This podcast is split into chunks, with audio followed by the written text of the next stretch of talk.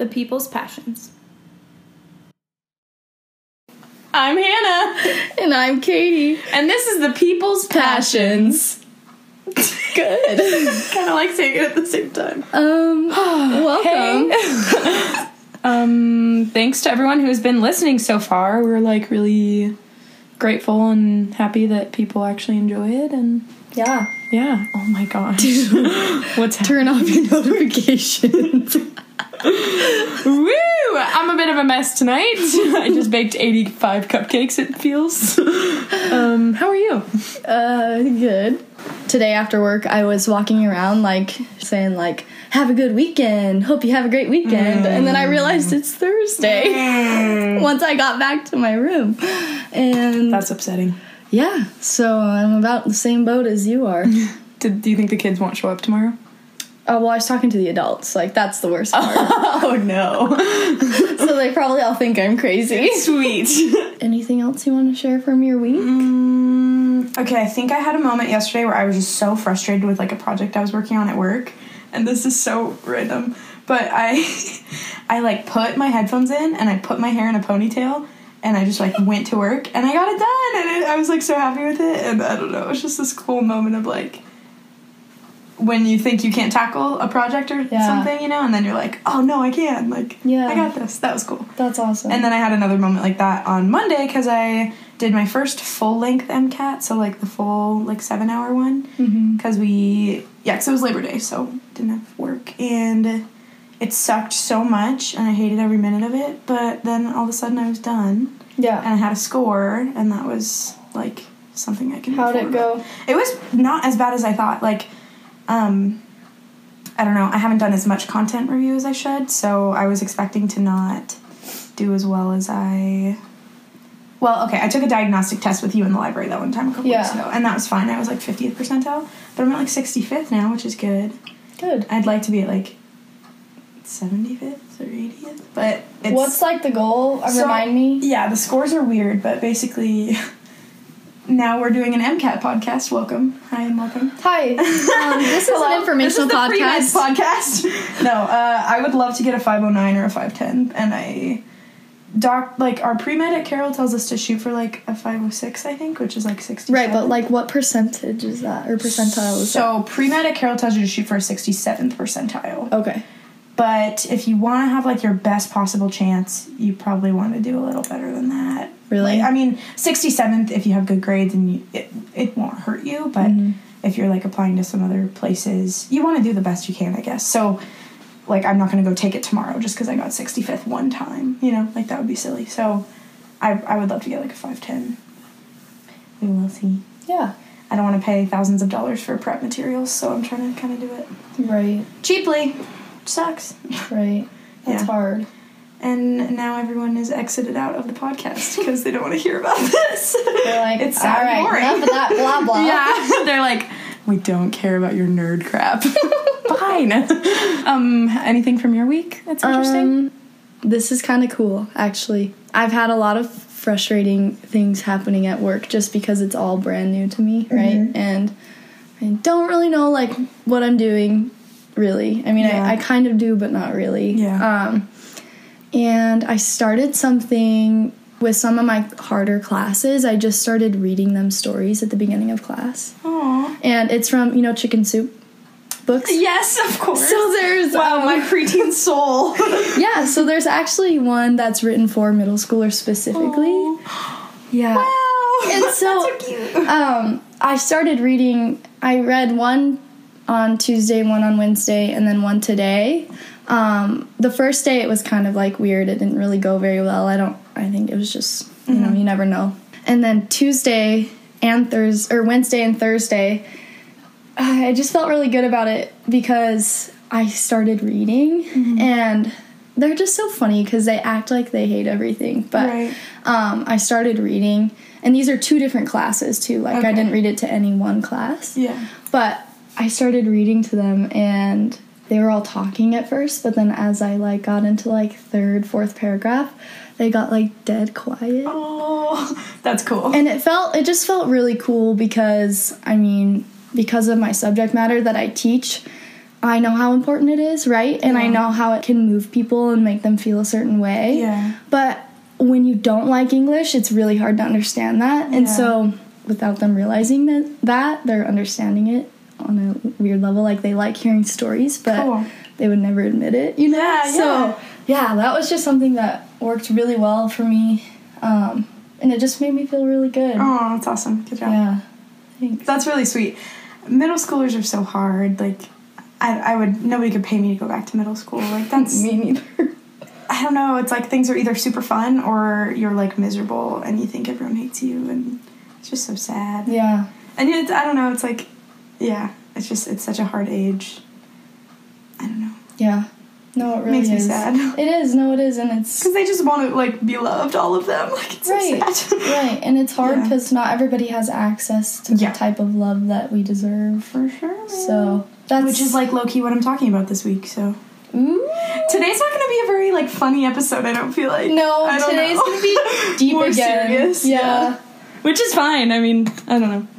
I, I feel like we're allowed to be passionate about serious things, Yeah, happy things. yeah. That's actually what I wanted to kind of talk about. When you're passionate about something, like, especially on this podcast, we're going to explore this a little bit, but I think that you're allowed to be passionate with different emotions. Like, Mm-hmm. you don't always have to be happy about something. You're allowed to be angry about well, like something. yeah, anger and, and hatred is passion. Yeah. You know, like it's not. So is sadness. Yeah, yeah.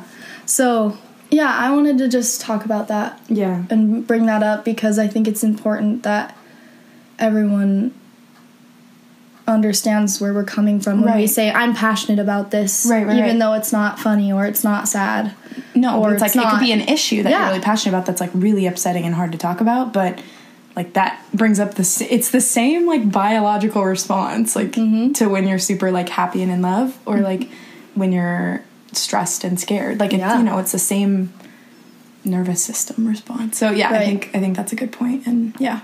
I also want to preface too, like if we do laugh at like uncomfortable times when we're talking about serious topics, mm-hmm. it's just because humor is a good way to cope with things, and And I do that a lot. yeah, yeah, mm-hmm. me too. So I don't know, nobody get mad or something, but sometimes it's easier to laugh about the things that are like really upsetting because yeah, it's just more fun. But And yeah, sometimes you just need different ways to help you Mm-hmm. process stuff. So for sure, for sure. Okay, are we ready to start? I am. Are you ready? I'm I'm ready. Um, so this week I'm going to start off. Um, I'm going to be talking about ACEs, which um, is a really big topic. I'm not. I don't know. I mean, there are people who get their PhD level research certifications in these issues. They know all the facets of it. They know exactly, you know, all the intricacies and how to talk about it in the best way. I am not that person, you know? Like I I took public health classes. I am obviously really passionate about ACEs and I'll define it in a minute. Um but I'm not I'm definitely not like the authority on this. I just it's something I'm really like I really care about, so I wanted to talk about it today. But yeah, so I just have a couple like resources with me because I've done I think Katie and I both brought things that like we did in college or like worked on to like talk about this week, which is kind of funny. Mine was in high school. Oh, there you go. Cool. yeah. So I've done a couple presentations on ACEs just because it has been something I've cared about for a long time. And ACEs stands for Adverse Childhood Experiences. So ACEs, you know, plural. Um, and basically, where this came about was a study in 95 to 97, which is like Katie and I were born. Um, And basically, it was Kaiser Permanente, who's like a big insurance company um, in Southern California, which is where I think they were founded. Um, basically, they did like almost 20,000 interviews of patients that were coming into their clinic. And they checked, they tested like, um, you know, what are your current health problems? What are you dealing with? Have you ever been suicidal, depressed? Or did you graduate high school, college? You know, all these questions. And then they asked them to like think back and like talk about their childhood experiences. So, did you have a parent that was in prison? Did you ever have days where like you didn't know where you were going to get your next meal? Like there's a bunch of categories and I'll, I'll like read the categories too. But basically this was kind of the first major study done on like childhood trauma and the effects throughout life. And it was kind of like the beginning of this big wave of like trauma informed care, which is still like developing and evolving and stuff. But um, yeah, it's just super fascinating. So basically, ACEs fall into three categories it's abuse, neglect, and household dysfunction. And these are things like, you know, were you abused? Were you somebody who uh, witnessed domestic violence in the home, witnessed substance abuse? Um, did your mother have a mental illness? Was your father an alcoholic? All these different things. And what's really crazy about this is things that happen in, you know, when a child's like four or five, or even one or two Yeah. um, will play a role on basically every factor of their life. So, Yeah. I mean, even things like will they develop cancer? Like, will they, um, you know, develop Alzheimer's? Will they graduate from college? Like, Yeah. and it's the thing I really want to make clear about this too is that like it's not a determinant. So like if these things happen to you in your childhood, there's nothing saying like, oh, that's exactly what's going to happen to you later. Like you're not going to have a, you know, successful life or something. That's not what I'm saying, but it greatly increases the chances of having issues in your life at, of no fault of a child's own, you know. Um so it's just really like fascinating. And a little bit about like my personal passion in it too. Um is that I worked at a psychiatric hospital for like a year and a half and I just really loved it and um I learned so much there about like the role that a person's family and upbringing has and like the way that their health goes, you know, and it was just it would be so upsetting to me when I would be like consoling a kid who, you know, had a recent suicide attempt, maybe they were like 16 and all they want is to be loved by their parents and then their parents don't show up to the visit or you can't make sense of it. Like it's just it's the hardest thing, but um yeah, so there's like lots that I can talk about with this and you're an educator too, so I'm sure I think you mentioned you had like a little training on this or something. Yeah, I did. It yeah. can really affect your your progress. Oh, for school. sure. Well, it's like your cognitive development. Well, and that's another thing too. So I'm not going to go fully in like the physiology of it, but basically, it like when you go through a stress, like what we're talking about with passion too. this stress thing. We talked about this. Yeah. It's, it's like chronic crazy. stress, yeah. So basically, like when you go through chronic stress and acute yes, stress. yeah. yes. But when it's like repeated, especially so when you're observing domestic violence in the home and it stresses you out, or any number of things, and then you aren't given the proper channels to like release that stress or talk about it or you know cope with what's happening. Mm-hmm. Basically, like you, your neurons are like faulted. Like they you won't make as many like neural connections in your brain. And so when you have a really young child who goes through traumatic experiences and witnesses traumatic things in the home or is food insecure again there's i think 10 um, fact ace scores basically.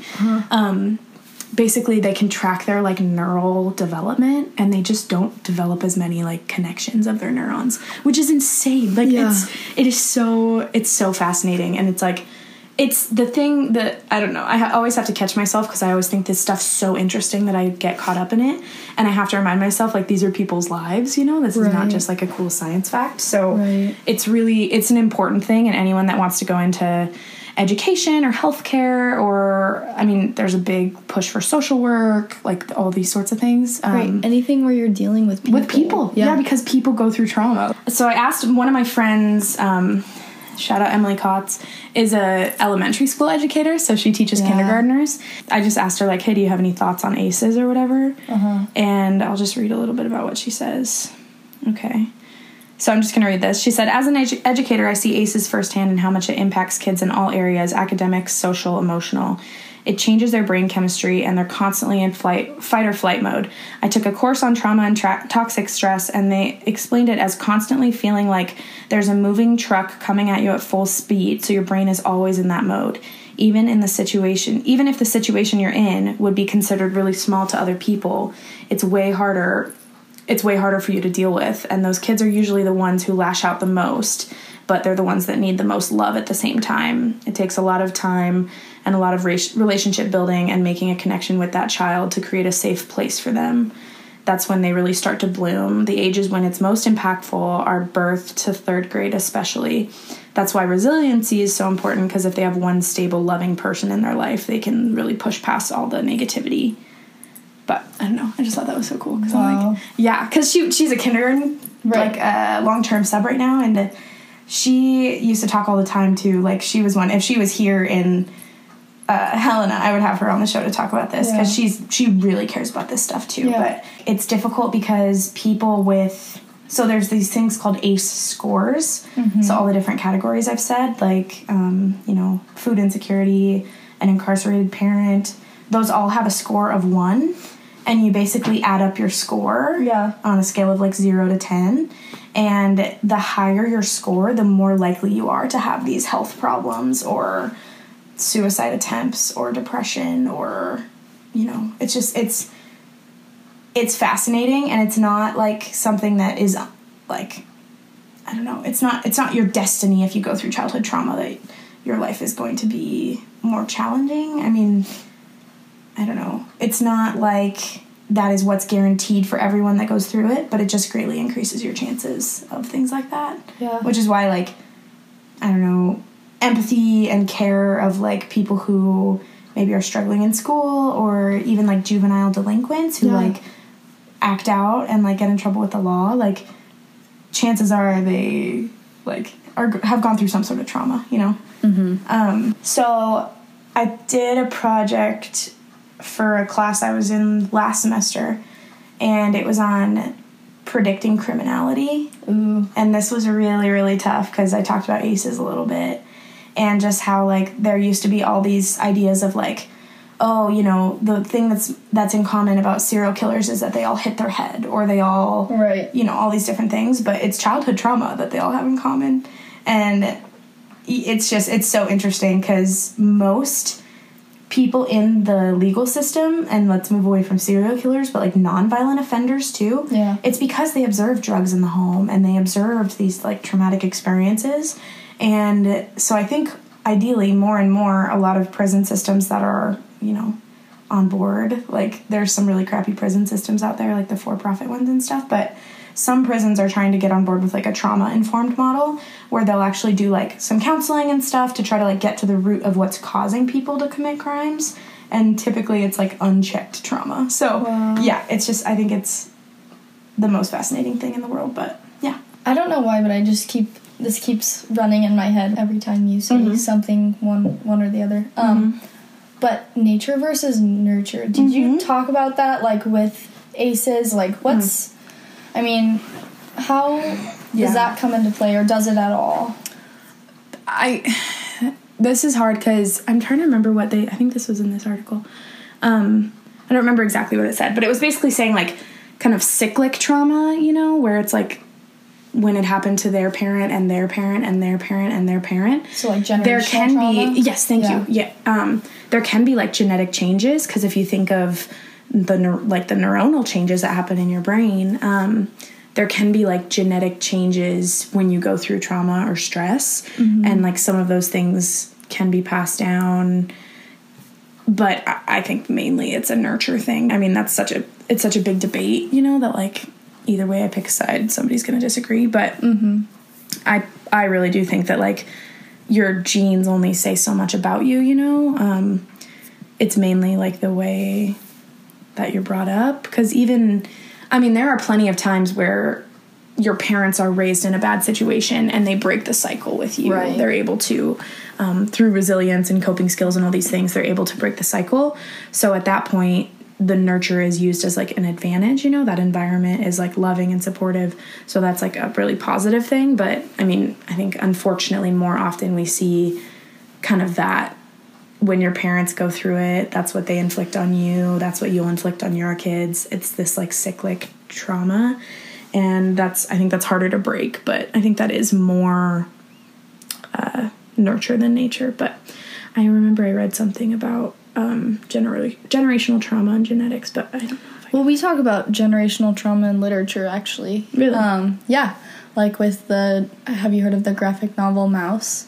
I have not. So it's a graphic novel about a Holocaust survivor, but the writer of the story is the son of that Holocaust survivor. Okay.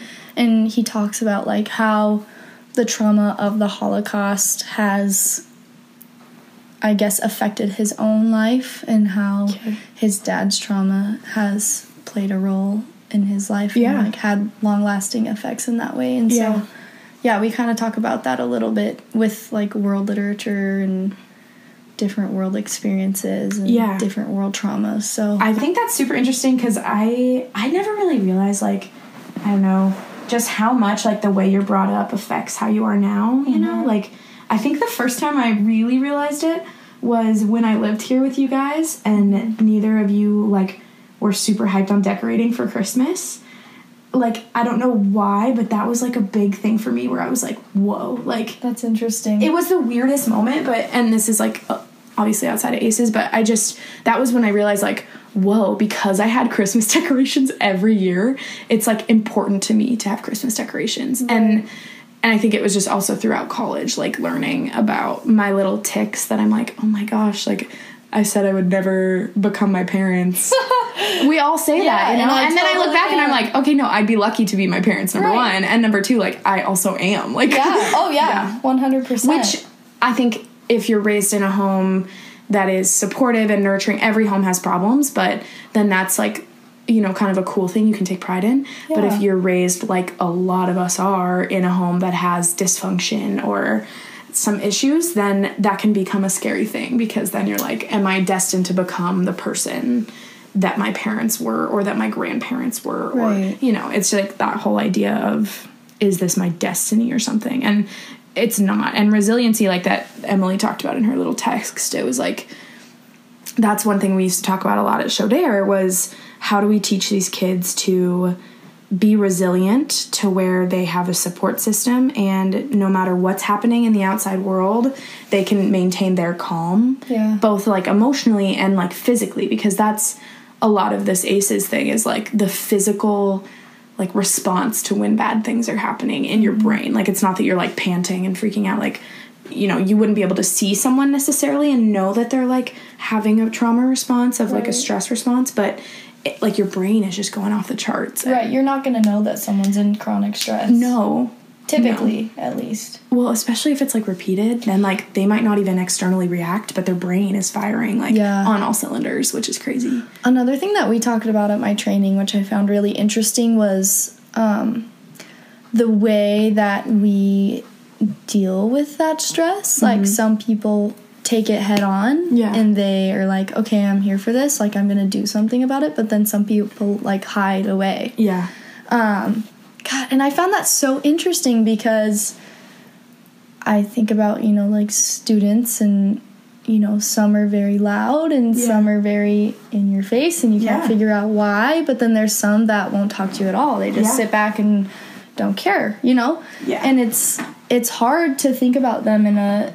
way of them having stress because Yeah. it can be frustrating, but For it's sure. important to get back to that and Yeah. remember that that might be something that's going on. Yeah. Did you see that picture that I put on my Instagram story? It was like a repost from one of my friends that it was like what you know about, you know, or it was like what you know about the situation, what's actually happening or whatever. Yeah. I think that's so cool because it's so it's so true. It's so and that was the same thing at Shodair. We would have a kid where I'm like, why does this kid insist on like hitting my hand, like or you know yelling and throwing something out of the room, like, and it would get so frustrating because you're like, I'm trying to help you, like I'm one of the good people, I'm on your side, like why won't you just stop acting like this? Mm-hmm. And you have to remember that like acting like that and like being angry has like protected them Right. from the crappy stuff that was going on in their life. And for a while that works, right? Like for a while they're able to be protected because they're angry and they, you know, they fight the people that want to like beat them up or whatever. Like it's it's a what's it called? A defense mechanism. Right. But that you you can't last with that, you know? So it's like breaking that cycle of like that worked when you were young and you needed to defend yourself or when you were in this abusive situation and you needed to defend yourself like that got you through. So Right. there was a place for that and we understand.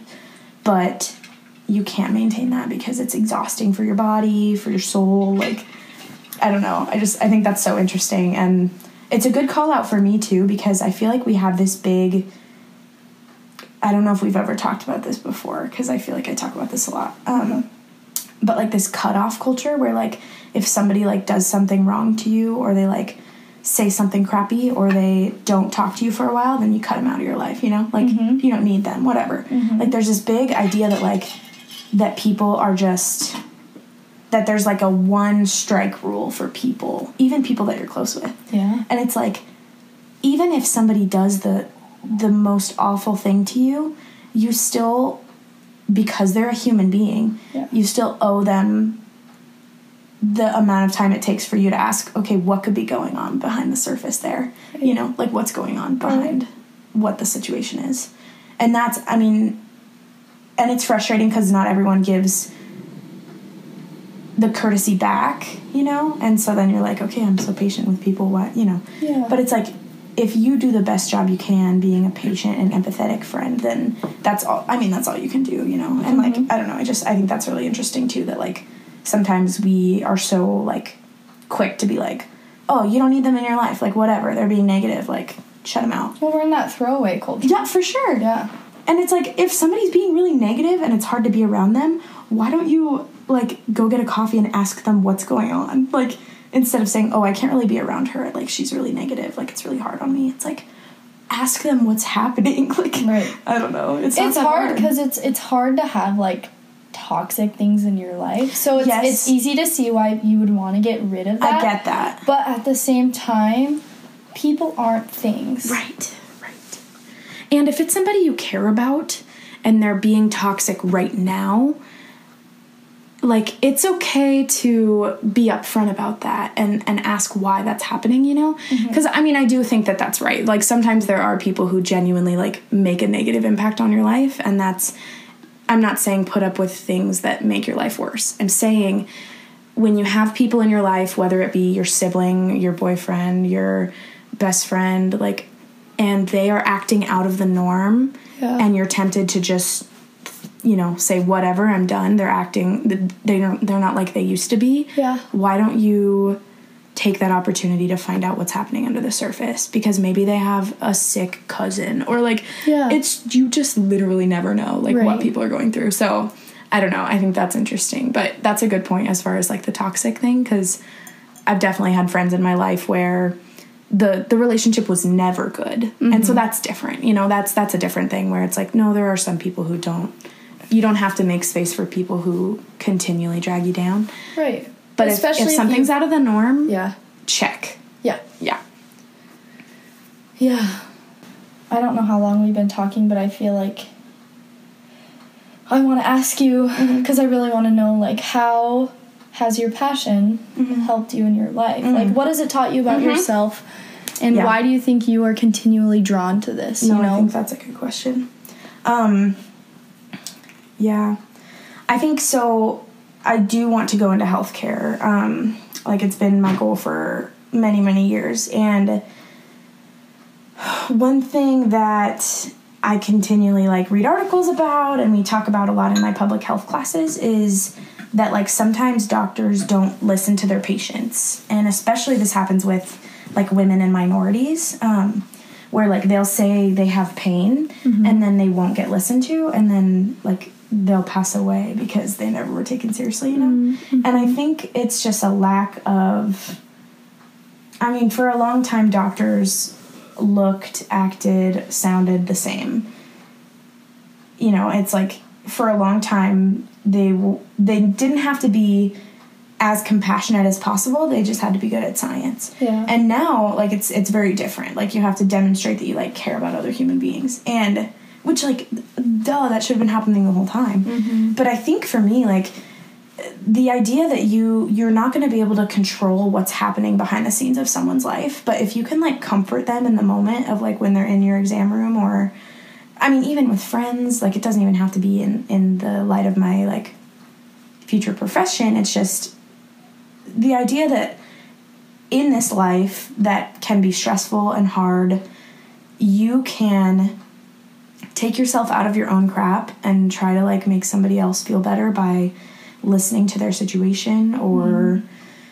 asking them you know like how's your family life like you know are you close with your parents i mean those are like hard questions but Yeah. but sometimes people are just aching to talk about it you know and they never get asked or they never nobody thinks to like ask like oh how, you know do you talk to your brother like Yeah. but I just think I think that's one of the biggest gifts that like we have in this life is like to get to know people's stories and not just know them for the sake of knowing them, but knowing them for the sake of like caring and comforting. I think Mm-hmm. is one of the main reasons I want to go into medicine too is like just the idea that like through science and medicine and all these really cool things I could maybe comfort a human being in their time of stress like that I who wouldn't want that, you know? Like that that makes total sense. So that's that's one thing for me that like this trauma response or trauma interest um, has kind of like perked in my own life is that like I want to be committed to being like a trauma informed doctor and like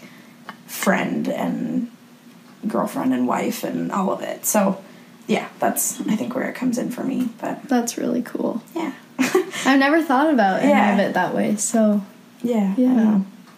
I don't know. I, I have, yeah, I'm almost done, but I have always kind of been fascinated with the idea of like comfort and control. Like, I think it was when I first went to Uganda with Engineers Without Borders, like, I, it was hard for me because I've lived a very sheltered life.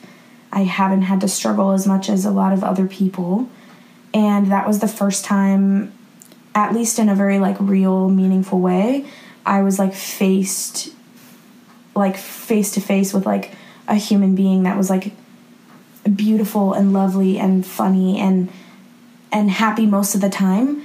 But i just remember there was this one girl um, that i like was pretty tight with at the school. And i just remember her like starting to cry a little bit in front of me. And she was like i'm just so scared that like my mom has malaria right now and like we can't afford like the medication or you know a lot of the kids would start crying because they were like we're just so tired of not having enough water. And and it was it put like a lot of things in perspective for me but i struggled so much because i wanted to fix it you know? I wanted to be mm-hmm. like okay here i come with my big like hero like here Yeah. i go. I'm gonna fix the the drought in africa. It's like no you're not so uh, really all i could do in that moment was you know work as hard as i could on the project obviously but then try to comfort the person in front of me you know? And that that was a big i think spiritual movement for me too to understand that like it's not that this all falls on like our shoulders but if we can do the best we can like do right by our like fellow human then like that's that's all we can do. So i don't know. I think that's interesting um and it comes through in so many different things. I think of like you with teaching too. It's like mm-hmm. you cannot control what happens when that kid leaves your school you know? Like you have zero control over like if their Right. parents say i love you at night or you know have read to them literally ever. Like you have no control over that. But you can like try to comfort them and help them like take some solace in your classroom and like that that's cool. Yeah. know. yeah. Yeah, I think it's it's just really important to for people like us who want to or are in the human connection Yeah, service. yeah. Um it's important to create those safe spaces Mhm. for people. yeah Yeah. I think even that term, like there's, I think sometimes people say like, I don't know. I think of like my dad. Sometimes he's like safe spaces. Like what? You know, like we're such sissies. It's like the idea behind a safe space is literally just to have a place where people are like nurturing and loving. And where you can take a breath. Yeah, like and not not be. I don't know.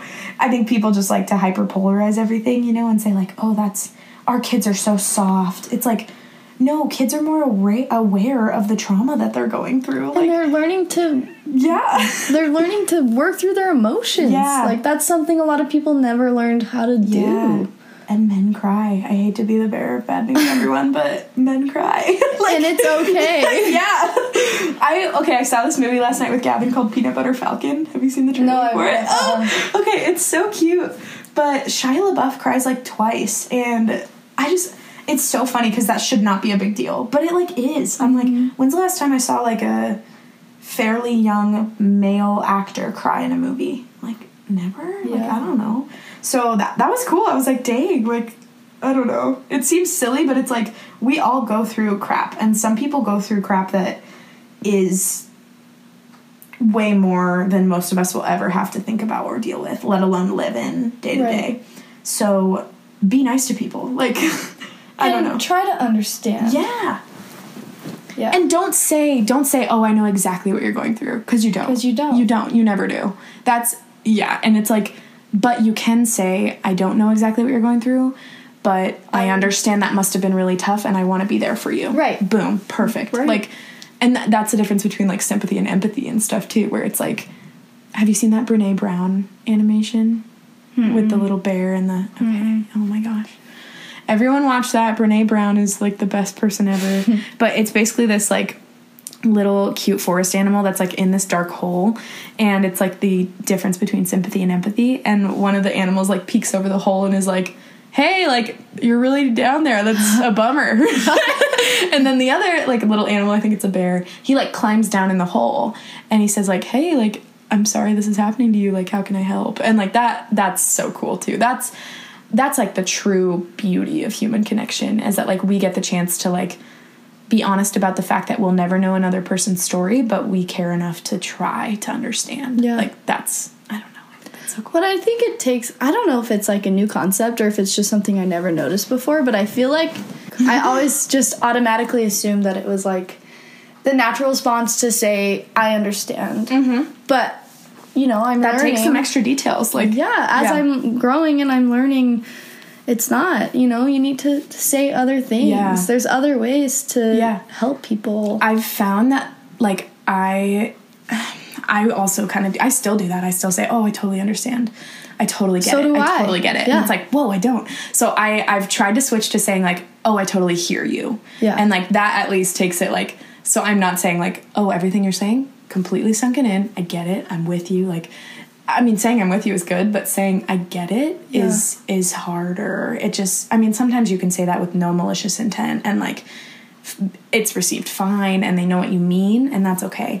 But it's just it's important to get out of the habit of acting like just because you've been through something that might be mildly similar that you know what that person's going through because mm-hmm. yeah you just never know.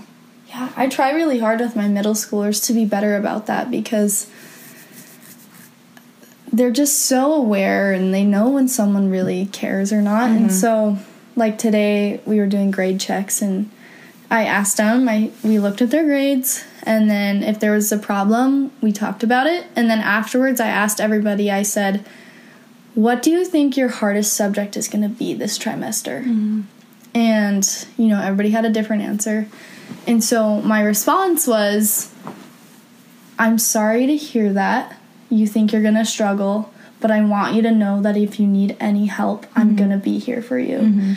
Um, it would have been a lot easier for me to probably just say, you know, that sucks. It's going to be okay. yeah But that's not. Good luck. Good yeah, luck. That's It's not. like- it's not. that's not like what they need no, it's you need to tell them I believe in you, Right. And it's it is going to be okay, but you're going to have to work hard. Mm-hmm. And and then I end it. I say, now what do you think your favorite subject's going to be? Yeah. Because they need they need they just need yeah it, yeah you know yeah yeah Well, it's the same. I mean, it's in this podcast too. It's like you need the things that that give you light and excitement because you need your favorite subject. You know, Mm-hmm. you need like a random history class that's not going to help you in your career at all. Like, yeah you know, you need whatever to be obsessed with olive oil or Yeah. like seriously, you need these little things because life is hard and like sometimes you feel lonely for no reason or Mm-hmm. Something happens that you thought was going to work out and it doesn't. And it's like if you you need those things that like that are your refuge, you know?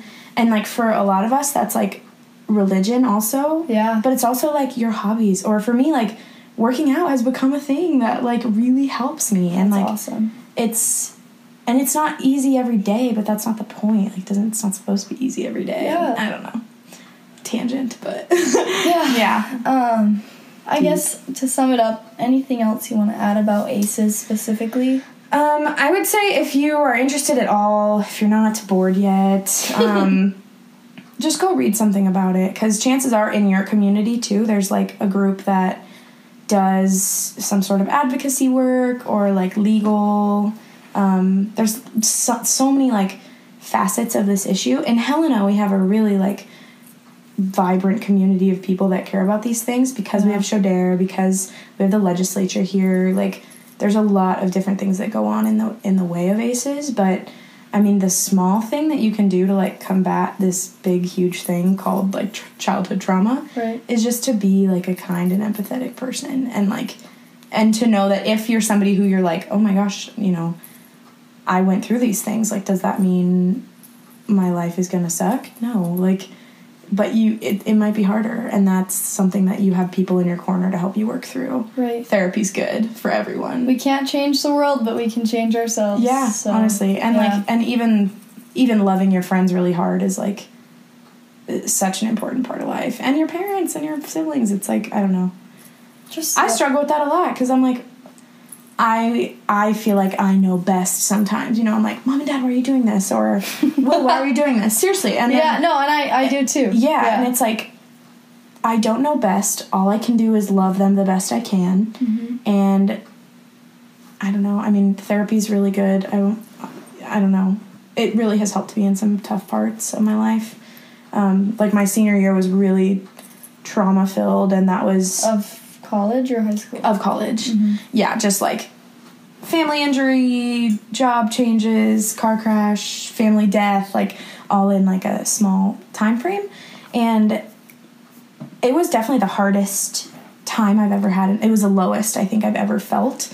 And what got me out was people and therapy and finding those little pockets of life and light that like you can really get excited about. That's why I just I my heart aches for like your middle schoolers cuz they know they need to work on themselves but they don't have the tools or the maturity or the the ability to do that. or they don't even understand how. I Yeah. started this thing where I do five minutes of meditation every Wednesday I love it. with not every class, but one of my. So we have like in middle school, you have usually middle school models have an advisory Mhm. or like a homeroom type of thing. Mhm. And so what that's for is to like help them learn how to be like functional, you know? Yeah. in whatever way that may mean. And so I tried something. I, I I'm gonna keep doing it because I think persistence is really important, especially with them because they need people to like reintroduce things to them. Yeah. Um, so I was like, "Okay, we're gonna meditate today for five minutes," Love and they're like, "What?" And I'm like, "It's you don't have to do it if you don't want to." Mhm. But at least if you're not going to participate, just put your head down on your desk and just take a five minute break. Mhm. Like, you don't have to do the exercise, Yeah. you just need to take a minute to chill out Yeah. because you don't get to. You all have things running through your brain all the time and you don't really realize it. So, yeah, the first one didn't really go very well Yeah, because they're I'm like, sure. this is weird. Right. You know? Yeah. But I'm going to keep going. I guarantee like halfway through they'll be like, "Oh wow." I hope so. They'll be like, Miss Yeah. Perigo and Bennett or Vanderzand and crap. Sorry, Drew. he listened to you say that the other day and you looked at me he like frowned i was like chill out Dude, I knew you was four years for Perigo. It's hard to adjust. it's Um, fine No, I, I guarantee they'll be like asking for it after a while. Yeah. You know? Well, it's like, it's like anything else, right? Like, it sucks at first. You keep doing it, and then you're like, whoa, like, yeah this doesn't suck. it's actually really funny because you know uh, well i don't know if you know this but on apple watches you can do like a breathing exercise it'll I've heard you that, but I haven't. it's okay well so i told drew i was like hey i started doing this and i really like it um, it kind of helps me fall asleep i was Mm-hmm. like do you want to do it together and so that's something we do now every night before so we go to bed. I put the watch on my on my wrist and then we hold hands so you can feel the the vibrations of it telling you when to breathe. And he's so funny because the first time he was like that was kind of weird. And then um now he's like you know i sleep so well now that we started this meditating stuff. So it's just really yeah. So we um just had a mini meeting that we cut out and we've decided since this one was so long um i really Sorry. it's okay. I really liked listening to what Hannah had to say about her passion this week, and so we're gonna just leave it at that. Um, yeah. And, I, uh, for my job, I'll be traveling a lot um, starting in the next couple weeks, like end of September. So this will actually work well because then Katie will do a couple on her own. I could do some on my own, but mainly we like to be together, obviously. But this this will work out well. but so. sometimes topics need more time yeah, to to Yeah. think and just be For sure. be developed and be yeah Yeah. Yeah. yeah Um, find some some laughter in your life today. Yeah. That was a serious topic, and we didn't And- laugh a lot, which is okay. But give someone a hug a high five, a high five give them a a fist bump smile. Wow, there's Something. something about just smiling at people when they're not expecting it. It's, What- So yeah, my my parting advice: um, be nice to those on the margins. Not just nice, but more than that. welcome them Yes, and I don't know. You never know what people go through, so how about you just be a nice person? That's Yeah. a good, good plan. And laugh. and laugh wow it's my favorite. and talk to people yeah. start a podcast Yeah. but also keep listening to ours one. mom are you still there I don't think my mom's listening still. I'm gonna kill her. I'm so mad. No, not really. I'm not mad. I'm just disappointed. she probably does and just doesn't No way. That would require like actual effort on figuring out Spotify. have someone force her to do it Who? will I'll try. Will's too busy being a pizza delivery man. Love you, Will. All right. listen. Okay. all right we need to end it um Um, cultivate your passions and share them with people. Bye. Bye.